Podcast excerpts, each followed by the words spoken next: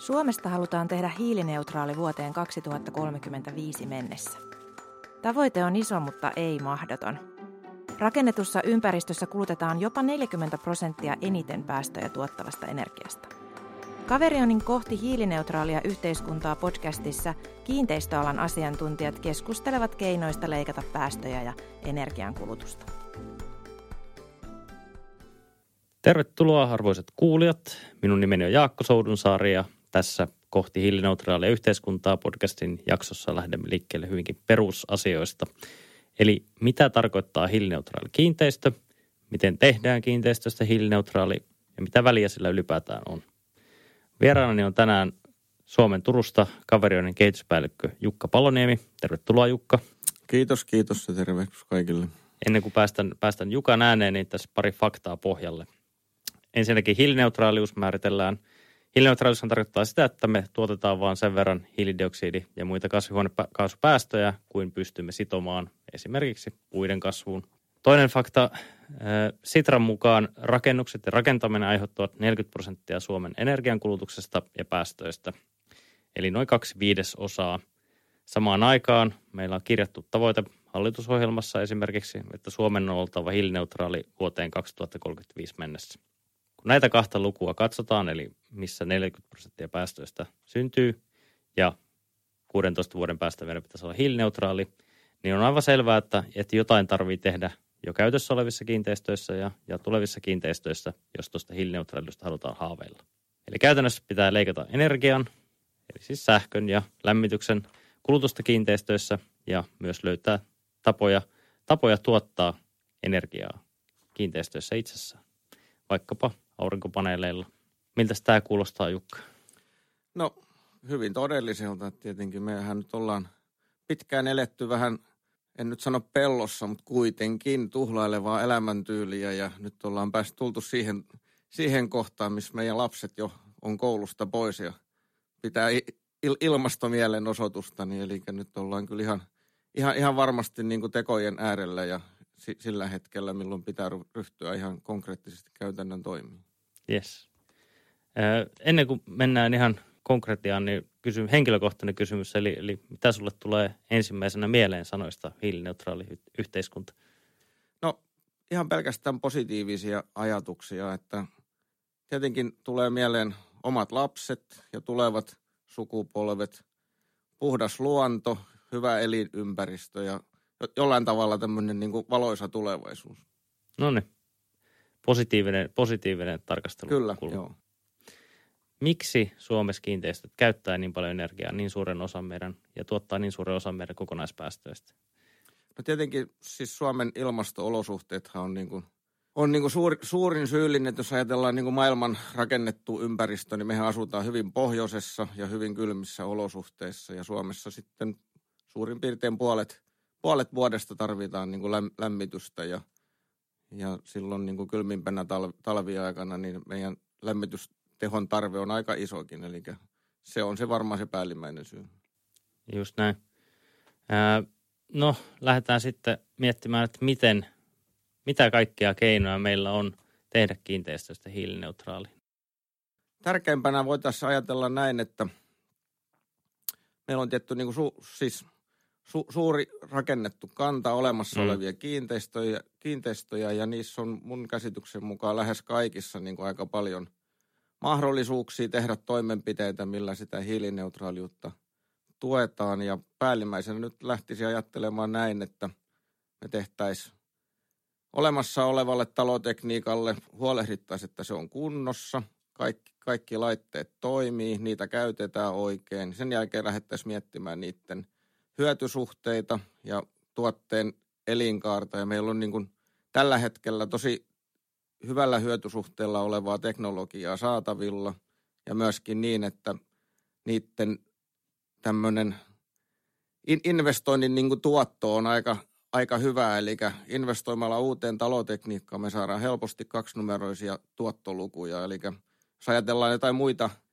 kiinteistöjen ulkopuolisia toimenpiteitä, mit, mitä löytyy kansainvälisistä raporteista ja muista, että jos ajatellaan vaikka, että me rakennettaisiin joku hiilinielu, niin sehän toki nielee, nielee mm. sitä hiiltä, mutta myöskin kuluttaa rahaa, eikä sinänsä niin kuin tuota sille sijoittajalle muuta kuin näitä ympäristöarvoja. Mutta tämä kiinteistötekniikka on niin kuin hy, hyvinkin niin kuin kustannustehokasta.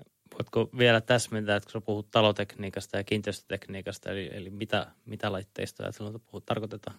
Joo, eli tota, kiinteistössähän energiaa käytetään lämmittämiseen, ilmanvaihtoon, valaistukseen, jäähdytykseen, erilaisiin niin kuin pumppuihin ja puhaltimiin ja veden kuljettamiseen ja tämän, tämän tyyppisiin. Onko se nimenomaan lämmitys ja ilmanvaihto, jotka eniten kuluttaa energiaa?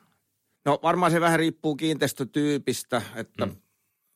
Saattaa olla, että valaistus myöskin on niin kuin merkittävässä roolissa ja tietenkin vähän rakentamisvuodesta ja mit, mitä, miten kiinteistöä käytetään, mutta siis lä- lämmitys, ilmanvaihto, valaistus, niin siinä on oikeastaan se tämmöinen energiasäästön pyhä kolminaisuus, että näihin kaikki me pystytään niin kuin aika, aika paljon niin kuin vaikuttamaan ja, ja pienentämään sitä tavallaan ylimääräistä energiankulutusta.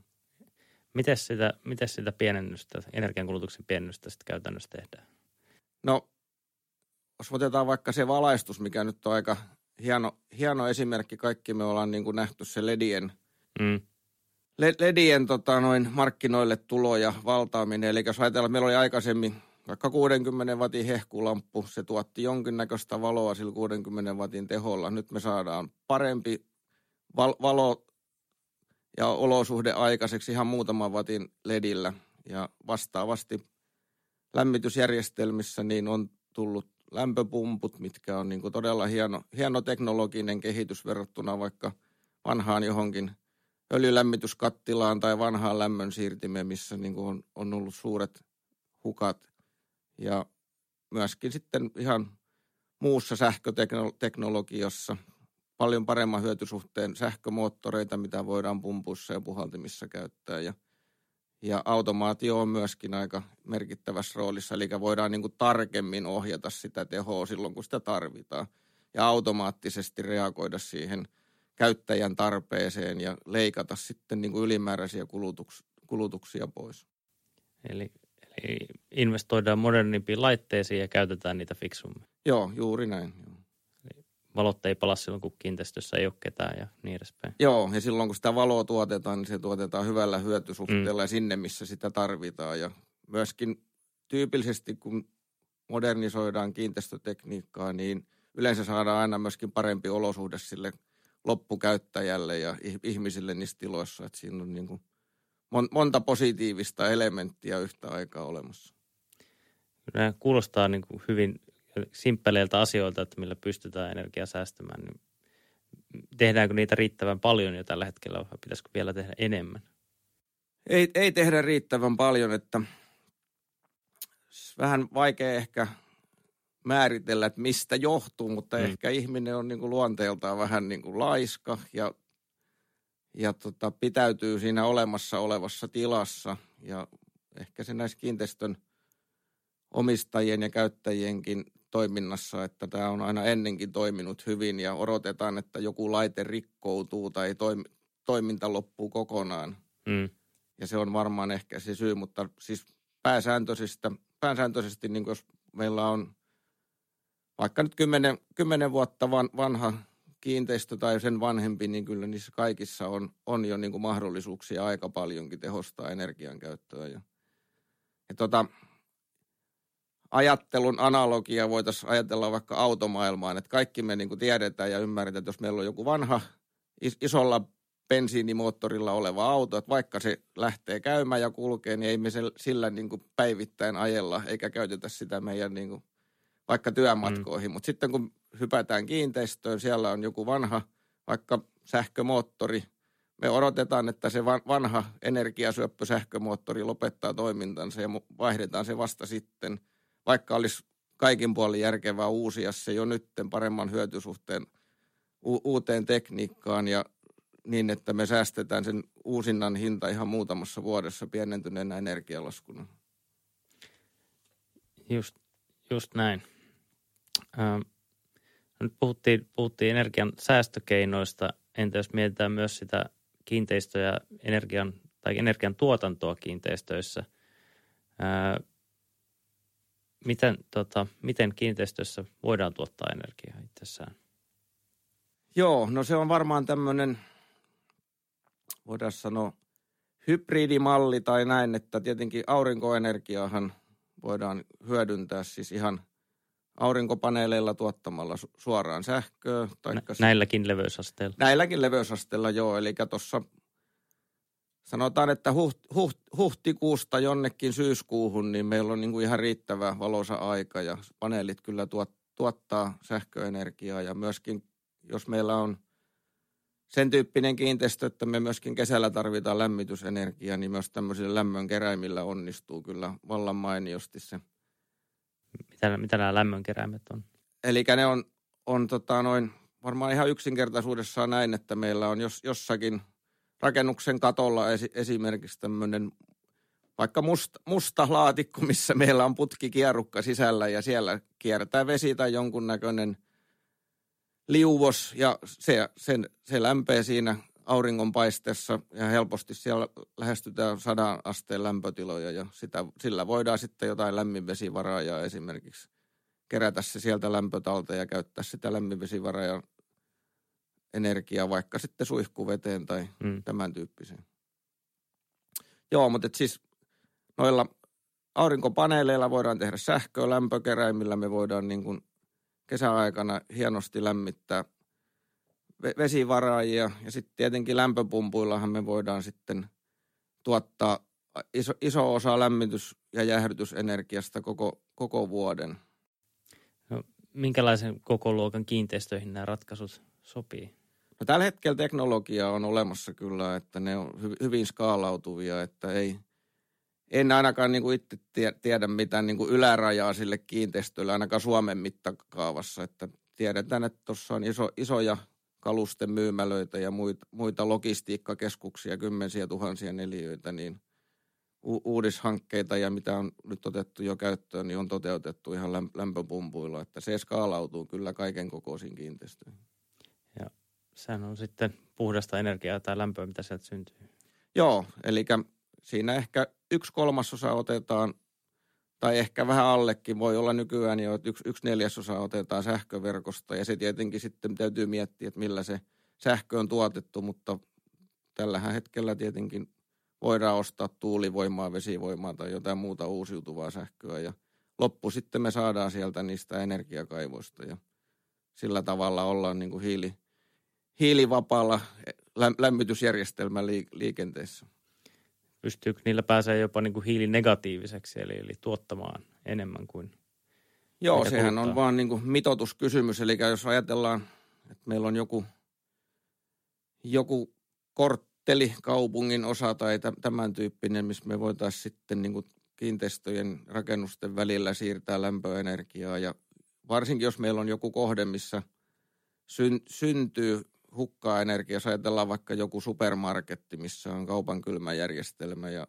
nykyään kun uusitaan niitä, niin niissä hyödynnetään tämmöisiä hiilidioksidijärjestelmiä, missä saadaan aika hyvällä hyötysuhteella korkeita lämpötilatasoja aikaiseksi, niin silloin me voidaan sillä ylijäämälämmöllä sitten lämmittää myöskin niin kuin viereisiä kiinteistöjä ja muita rakennuksia. Ja se kuulostaa pahalta, kun kuuluu, kuulee ensimmäisen kerran, että hiilidioksidia käytetään siihen, mutta tässä tapauksessa ilmeisesti on aika hyvä asia. Joo, eli nyt me puhutaan niin kylmäaineena hiilidioksidia, eli aikaisemmin on tämmöisiä F-kaasuja, mitkä on sitten ympäristölle tai ainakin ilmakehälle haitallisia ja aiheuttavat kasvihuoneilmiön lisääntymistä. Ja nyt on eu tasolta tullut F-kaasuasetus, mikä sitten pikkuhiljaa poistaa markkinoilta tämän tyyppisiä – aineita, kemikaaleja ja niiden tilalle sitten on, on tulossa luonnonmukaiset kylmäaineet ja sinänsä hiilidioksidi on, on luonnonmukainen ja se on il, ilmasta talteen otettua hiilidioksidia, mikä sitten kiertää suljetussa järjestelmässä ja mahdollisessa vuototapauksessa ei kuitenkaan niin kuin lisää sitä hi, hiilidioksidikuormaa maapallolla, kun se on kertaalleen jo talteen otettua. Ja toki on sitten myöskin ihmiselle vaaraton ja ei, ei ole myrkyllinen ja niin poispäin. Kaikin puolin niin kuin tulevaisuuden aine näissä lämpöpumpuissa. Jos leikitään, että mä olisin nyt kiinteistön omistaja, mä nyt omistan vaikka logistiikkakeskuksen tai kauppa tai ison, ison marketin, niin mitä mun kannattaisi alkaa tekemään? Miten mun kannattaisi lähestyä tätä ylipäätään hiilineutraaliutta? No, sinuna mä lähtisin miettimään tämmöistä jonkunnäköistä tiekarttaa, toimenpidesuunnitelmaa ja ottaisin aikajänteeksi vaikka seuraavat viisi vuotta ja, ja var, varmaan tilaisin jonkun energiakatselmuksen tai kartoituksen, jos oma ammattitaito ei, ei sen suunnitelman tekemiseen riitä, mutta, mutta lähtisi miettimään, että mitkä on niin kuin, tavallaan tämmöiset alhaalla roikkuvat hedelmät, mm. ly, toimenpiteet, mitkä kannattaa tehdä heti. Ensimmäisenä vaihtaa hehkulamput ledeiksi, jos niitä nyt vielä olisi. Joo, ja siis ihan niin kuin, että miten sitä rakennusta käytetään. Mm. Onko siellä jo jotakin niin kuin asioita, mitä me voidaan ihan niin kuin käyttötoimenpiteillä tehdä, opastaa tiloissa olevia ihmisiä ja miet- miettiä sitä kokonaisuutena ja voidaanko jollain tavalla leikata kulutushuippuja, porrastaa erinäköisiä niin kuin tehojen käyttöjä ja ihan tämmöisiä tavallaan niin kuin nolla, nolla investointeja ja sitten heti seuraavana vaiheena, niin kuin tuossa jo mainitsitkin, niin sitten tehdä sitten ne välittömät investoinnit, mit, millä on niin kuin lyhyempi takaisinmaksuaika ja sitten tämmöiset lämpöpumppuasiat ja muut, niin ottaa ne niin kuin suunnitteluun ja miettiä sitten tämmöisessä PTS pitkän tähtäimen suunnittelussa, että kuinka monen vuoden päästä sitten me ollaan niin kuin siinä pisteessä, että se koko, koko lämmitysjärjestelmä esimerkiksi kannattaa saneerata sitten tämmöiselle ympäristöystävälliselle. Mutta näkisin, että se vi, viisi, viisi, viisi vuotta on niin kuin riittävä aika, minkä aikana nyt se kaikki pitäisi pystyä tekemään. Ja, ja sinänsä tämmöiset energiasäästö toimenpiteet, niin kello tikittää niin kauan, kun sä et tee asialle mitään, niin joka hetki kulutat liikaa ja tuhlaat myöskin niin kuin sun varallisuuttasi siihen ylimääräiseen energian tuhlaamiseen, että sinänsä niin kuin, siinä ei liikaa kannata miettiä ja jahkailla, vaan ryhtyä heti toimenpiteisiin. Minkälaisia haasteita tähän kokonaisuuteen ylipäätään liittyy, jos mietitään, että, että miksi mä en kiinteistöomistajana vaikka lähtisi te- mietti, tekemään? No toki haasteita on varmaan hyvin moninaisiakin ja tietenkin jos ajatellaan kiinteistön omistajaa, niin varmaan he ensinnäkin tietenkin miettii, että mitä he tulevaisuudessa tekevät sille kiinteistölle, kuinka kauan se on omassa portfoliossa, mm. minkä tyyppisiä käyttäjiä siellä kiinteistössä on ja kuinka paljon itse sitten näkee niin kuin oman intressinsä sitten te- tehdä erilaisia parannus- ja kehitystoimenpiteitä, mutta kyllä mä nyt sinänsä niin kuin kan, kannustaisin kaikkia siihen ryhtymään. Ja vaikka on ajatuksessa, että se kiinteistöstä luovutaan vaikka kolmen vuoden päästä, niin kaikki se tekniikka, mitä sinne sijoitetaan ja ne aurinkovoimalat ja lämpöpumput ja muut, niin ne kyllä nostaa sen kiinteistön arvoa en, enemmän, mitä se investointi niin kuin maksaa. Entäs sitten, jos miettii kiinteistön käyttäjiä, eli, eli oli kyse sitten toimisto, toimistokiinteistön vuokralaisista tai, tai marketin asiakkaista tai vaikkapa meistä kuntalaisina, kunnan tilojen käyttäjinä, niin mitä meidän pitäisi alkaa vaatimaan näiltä kiinteistöjen omistajilta? No tietenkin jokainen käyttäjä ennen kuin asettaa vaatimuksia, niin mm. voisi vähän miettiä, mitä, miten itse toimii, mm. jättääkö valot päälle, ulkoovet auki. Ja ihan, ihan tämmöisiä niin kuin pieniä käytännönkin asioita, paljonko kuluttaa vettä, minkä kuinka lämpi, lämpimissä tiloissa, jos niihin pystyy itse vaikuttamaan, niin, niin säät, säätelee niitä batteritermostaatteja. Mutta il, ilman muuta kuntalaiset ja käyttäjät, niin ihan käytännön evidenssejä sieltä omistajan taholta kysyy, että mitä täällä on tehty, millaisia suunnitelmia on, kuinka paljon jo sen kiinteistön energiatehokkuutta on pienennetty – tiedetäänkö paljonko siellä on vielä niin kuin mahdollisuuksia ja mit, mitä on, minkälaisia suunnitelmia on ja jos ei ole, niin milloin ne suunnitelmat syntyy. Tyypillisesti ehkä se ensimmäinen huolenaihe on ne olosuhteet, mutta pitäisi varmaan vuokralaisten ottaa myös te, mahdollisesti tulevaisuudessa tekevät enemmän päätöksiä myös sen, sen myötä, että, että mikä on kiinteistön niin kuin vihreys niin sanotusti. Joo, hiilijalanjälki tämä mm. tämmöinen, niin, ja mitä itse on keskustellut kiinteistönomistajien kanssa, niin kyllä se on niin kuin se nouseva trendi, että tiloja on hankalampi vuokrata ja saada käyttäjiä, jos ei ole, ei ole ympäristöasioita otettu huomioon. Ja, ja myöskin ehkä semmoinen ilahduttava asia, että aikaisemmin aika monella oli suunnitelmat, oli kartotettu, tiedetään mitä pitäisi tehdä ja tiedetään niin kuin paljonko nyt kuluttaa, mutta se on jäänyt si- siihen, eli mm. meillä on hienot raportit hyllyssä, mutta mietitään nyt kuitenkin vielä, että koska ryhdytään toimeen, niin siitä on päästy nyt kyllä eteenpäin. Mitä sä sanoisit, että meillä on hallituksen asettama tavoite sinne 2035 ja EUlta tulee omat määräyksensä hiilineutraaliuden suhteen, niin ketkä on, niin kuin, ketkä on ratkaisevassa te- osassa tässä päätöksenteossa siitä, että, että miten hiilineutraaliutta edistetään, että onko se vastuuden poliitikoilla vai kiinteistöomistajilla vai käyttäjillä vai missä se valta niin sanotusti menee? No vastuu on varmaan kaikilla valta on varmaan aika paljon nyt niin kuin poliitikoilla ja tietenkin se vuoden 35 tavoite on, on kunnianhimoinen ja tämä sinänsä hyvä, että nyt uusi hallitus siihen on niin kuin lähtenyt ja sitten seuraavat hallituksethan sitä tietenkin toivon mukaan jatkaa. Kyllä näissä asioissa aina euro on niin kuin paras konsultti, eli sillä aika paljon niin kuin pystytään ohjaamaan sitten kiinteistön omistajien ja käyttäjien toimenpiteitä, minkä näköisiä tukielementtejä on sitten jatkossa olemassa ja myöskin, että miten se verotus kehittyy ja kuinka kallista mikäkin niin kuin toiminta jatkossa on. Että se, se, se siinä varmaan niin kuin sen pelin ratkaisee kuitenkin. No sä sanoit tuossa, että, että, että tavoite on kunnianhimoinen. Jos mietitään asteikolla yhdestä viiteen, niin kuinka todennäköisyyden sä pidät, että Suomi on hiilineutraali vuonna 2035? Joo, todella, todella kunnianhimoinen tavoite.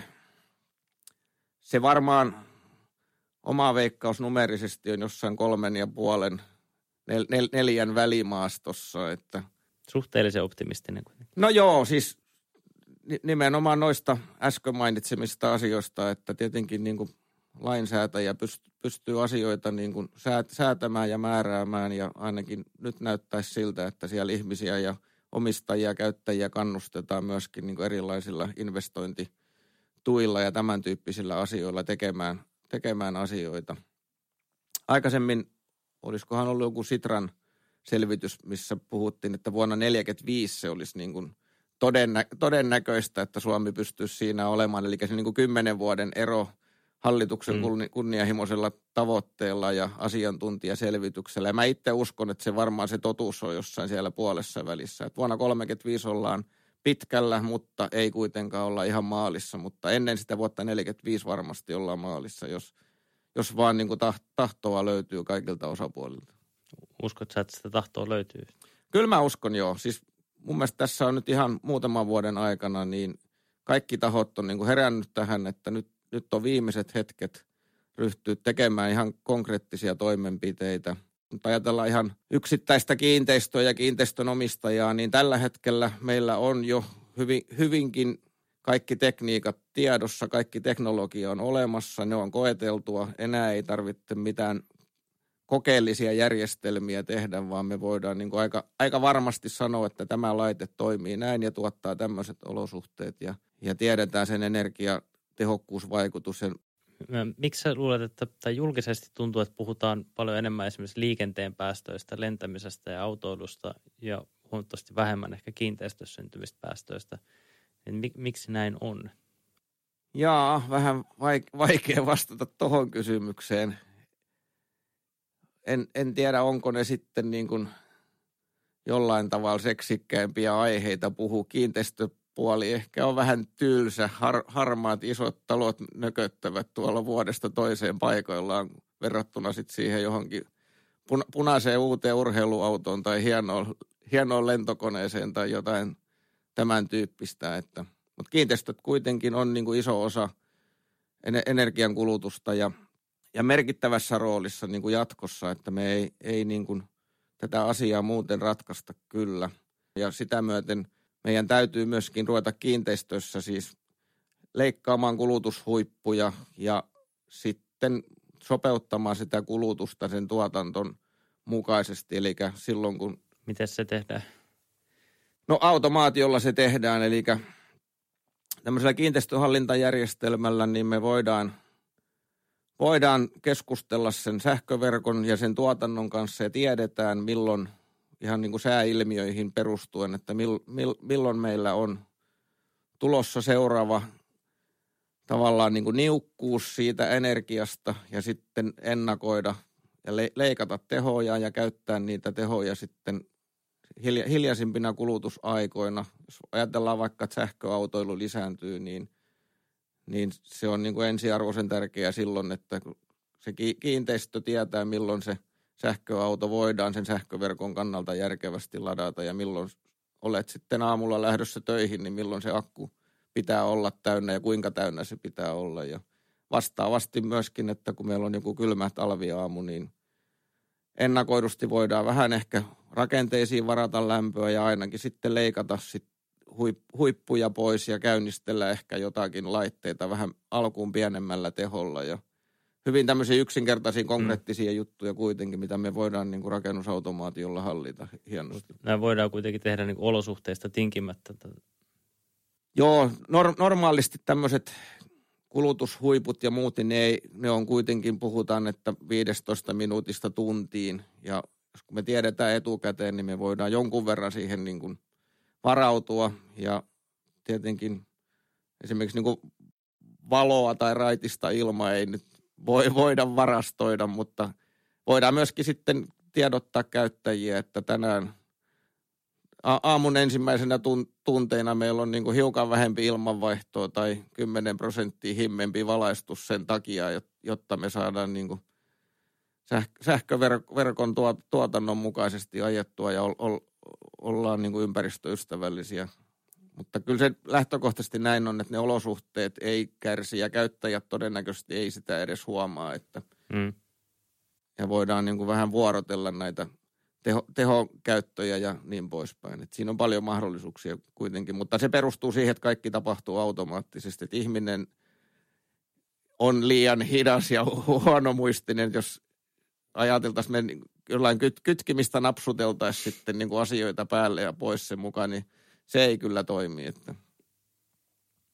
Ja onko nämä ratkaisut mahdollisia jo tänään vai? On joo, kyllä. Joo, eli ihan – ihan niin kuin tuossa aikaisemminkin sanoisin, niin kaikki tekniikka on olemassa ja sitä on, on niin kuin testattu ja koeteltu, että se on nyt enempi sitten vaan tahtotilasta kiinni, että mitä otetaan käyttöön. Ja ehkä toi kysyntäjousto on nyt tulossa seuraavan viiden vuoden aikana ehkä vähän enempi tietoisuuteen ja uudet energiatehokkuusdirektiivit astuu voimaan ja niin, niin poispäin. Ja sieltä tulee vaatimuksia myöskin niin kuin kiinteistön älykkyydelle ja kyvylle kommunikoida myöskin niin kuin sen kiinteistön ulkopuolella, että se on ehkä semmoista seuraava viiden vuoden aikana en, enemmän niin kuin esille tulevaa asiaa, mutta tänä päivänä jo on järkevää leikata kulutushuippuja. Sehän näkyy suoraan sitten kaikkien niin kuin energialaskumaksajien niin kuin pankkitilillä suoraan. Just näin. Kiitoksia Jukka tästä haastattelusta. Kiitos, kiitos. Kohti hiilineutraalia yhteiskuntaa on Kaverionin podcast, jossa puhutaan ilmastonmuutoksen torjunnasta kiinteistöissä. Eli siellä, missä iso osa päästöistä syntyy. Muista tilata podcast omasta podcast-sovelluksestasi, niin saat aina tiedon, kun uusi jakso julkaistaan. Jätä myös arvostelu tai lähetä palautetta ja kysymyksiä, vaikkapa toiveita tulevista vieraista osoitteeseen podcast at kaverion.com.